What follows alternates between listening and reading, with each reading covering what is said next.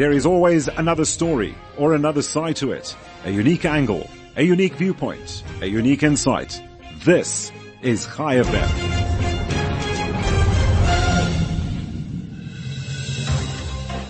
For Chai FM, I'm Michael McKenna. A new survey conducted in Holland has revealed that half the country's teachers have witnessed anti-Semitism in classrooms. The report notes that more than 40% of teachers in the Netherlands have witnessed an anti-Semitic incident during the last year and also revealed that football rivalries and the conflict in the Middle East are the main reasons for such anti-Semitic activity with a majority of Dutch Muslims among the culprits. It also noted that offenders are mainly male. 20% of offenders were of Moroccan origin, which which is double the number recorded by a similar survey 10 years ago, along with Dutch citizens from a Turkish background also dominating the offender count survey.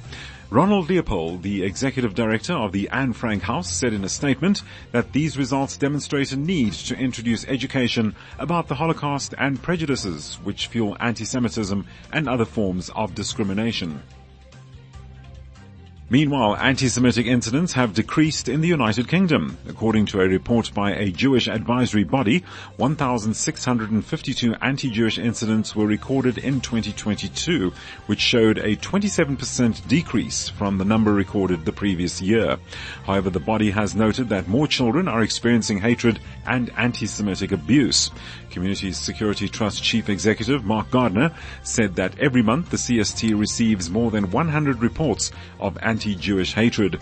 He added that this is how anti-Semitism looks like every day without needing any specific moment to set it off whether locally or abroad. The Spanish city of Barcelona has severed ties with Israel, citing a violation of human rights with Palestinians. In a Facebook posting, Barcelona Mayor Ada Colau said that relations with Israel have been suspended due to repeated violations of human rights of the Palestinian population and non-compliance with United Nations resolutions. Colau added that Barcelona will maintain relations with, quote, Israeli and Palestinian entities that continue to work for peace and against apartheid, unquote. Responding to this development, Lior Haiat, the spokesman for the Ministry of Foreign Affairs, called the decision unfortunate and that it stands in complete contrast to the position of the majority of Barcelona residents and their representatives in the city council. He added that this decision gives support to extremists, terrorist organizations and anti-Semitism and impairs the interests of the residents of Barcelona. Bosnia's Jewish community is creating an archive documenting Balkan Jewish history, which will include documents, photographs, artifacts, and genealogy records to preserve the Jewish history of Bosnia. Late last year, the community acquired a 7,500 foot area in downtown Sarajevo, hoping to turn the envisaged archive into a museum. Leading the project is Eli Tauber, who has written several books on Bosnian Jewish culture and history. Tauber says that the task will prove to be a challenge as it involves not only 500 years of history, but also people, families and their backgrounds during this time. Today, about 900 Jews live in Bosnia-Herzegovina, with 500 in the capital Sarajevo. However, before the Holocaust, Sarajevo was 20% Jewish and known then as Little Jerusalem for its variety of synagogues, mosques and churches, both Catholic and Orthodox, all within close proximity.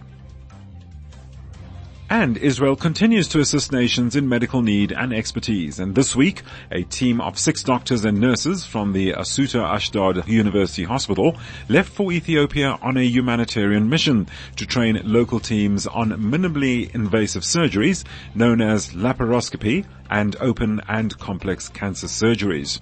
Upon departure, the head of the delegation, Professor Hanoch Kashtan of the hospital surgical staff, said that the goal in Ethiopia is not only to provide medical care, but also to teach the country's medical teams on how to provide it.